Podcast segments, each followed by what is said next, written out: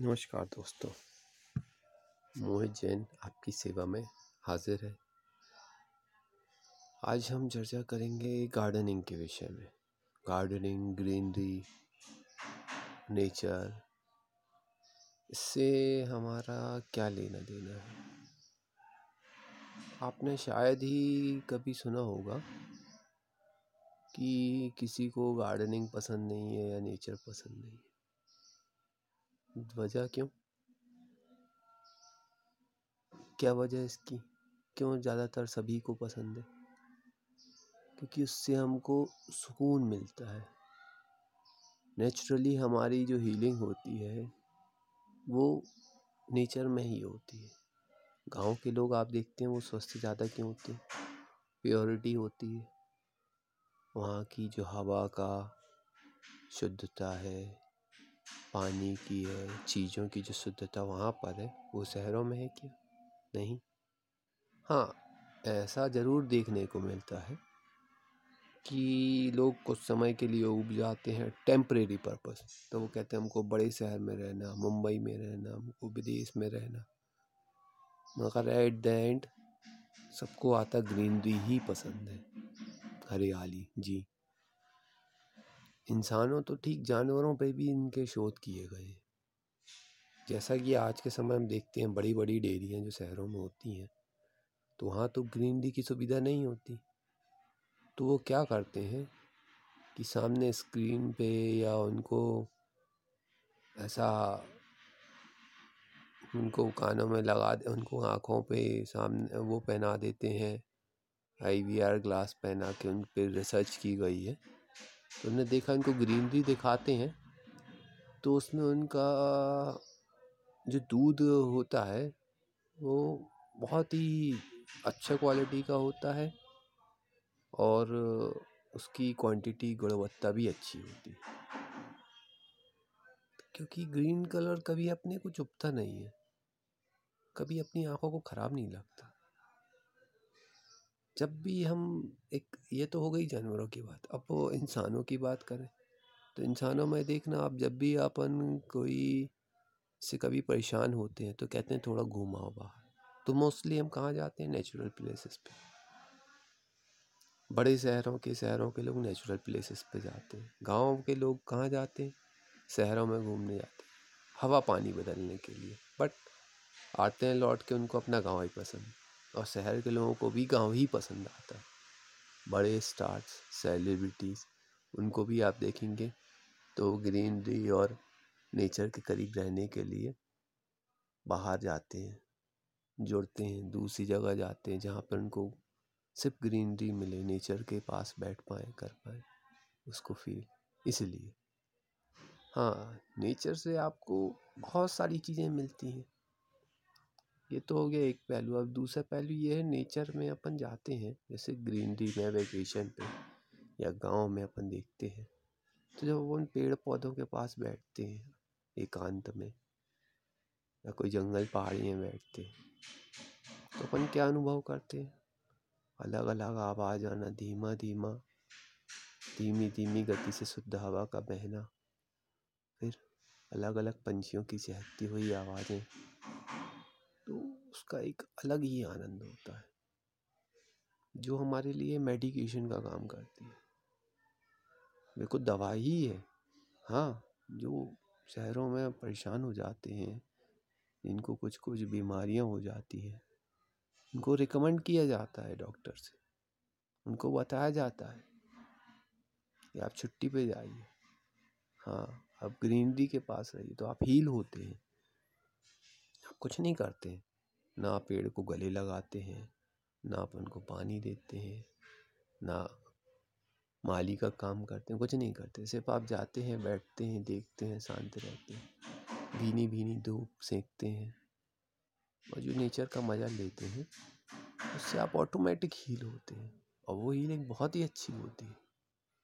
वो कोई दवा नहीं दे सकती, कोई एक्सरसाइज नहीं दे सकती, कुछ नहीं दे सकता। उसका अलग ही अद्वितीय अनुभव है। तो जी हाँ जीवन तो है गाँव में। गाँव में ही सब कुछ है। जीवन है, खुशी है, सभी कुछ गाँव में जी। बोला भी जाता है अपन को, ऐसे ऐसे प्रैक्टिकल कैसी कैसी रिसर्च की गई है, एक छोटा सा उदाहरण और आया याद। जैसे आप बहुत ज़्यादा अंदर भर जाते हैं स्ट्रेस हो जाते हैं, आप कह नहीं पाते, कर नहीं पाते कुछ। तो एक थेरेपी की गई थी, उसमें बताया गया था कि आप जाइए किसी पेड़ के पास, उसको गले से लगाइए बड़े पेड़ को, जिसमें जो आप, आपकी बाहों में समा ना पाए, इतना बड़ा पेड़। दोनों हाथ से पकड़िए उसको और गले लगाइए उसको। एक तो ये हो गया शांति का तरीका तो उसमें भी आप लगाए रहेंगे गले तो आपको एक अलग ही फील आएगा। और फिर एक आप गले लगाइए और चिल्लाइए बहुत ज़ोर से पूरी ताकत से। तो आपका स्ट्रेस बाहर हो जाता है।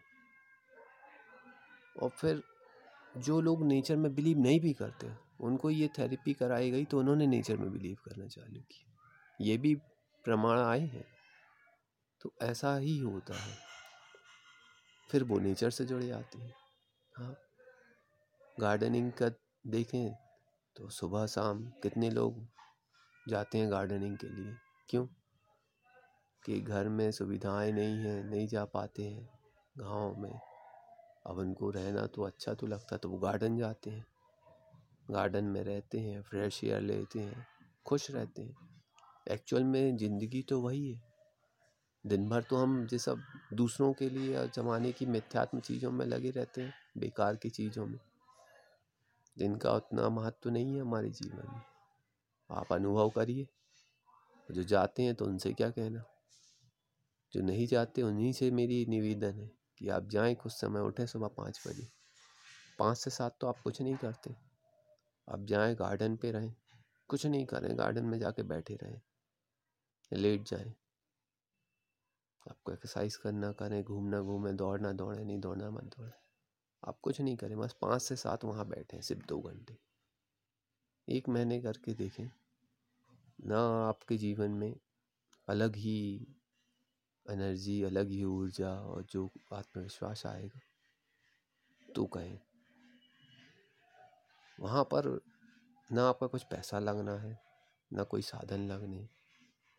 ये सब फालतू की बात है कि आप ट्रैक सूट में ही जा सकते हैं, ये आपने अपनी खुद की दीवारें बना रखी ये फालतू की बात है। आपको जो पहन के जाना वो पहन के जाए। पर जाए ज़रूर। मेरा कोई स्वार्थ नहीं। इसमें मेरा स्वार्थ ये है, वैसे तो नहीं है, मगर मेरा स्वार्थ ये होगा कि आप अच्छे हो जाएँगे, खुश रहेंगे। आप में अच्छी चीज़ें आएँगी, समाज अच्छा होगा। हम अच्छे स्तर पर रहेंगे, लोग खुशी का अनुभव करेंगे। तो वो एहसास कर पाएँगे कि खुशी तो फ्री में है यार आज भी, पैसे में कुछ नहीं है।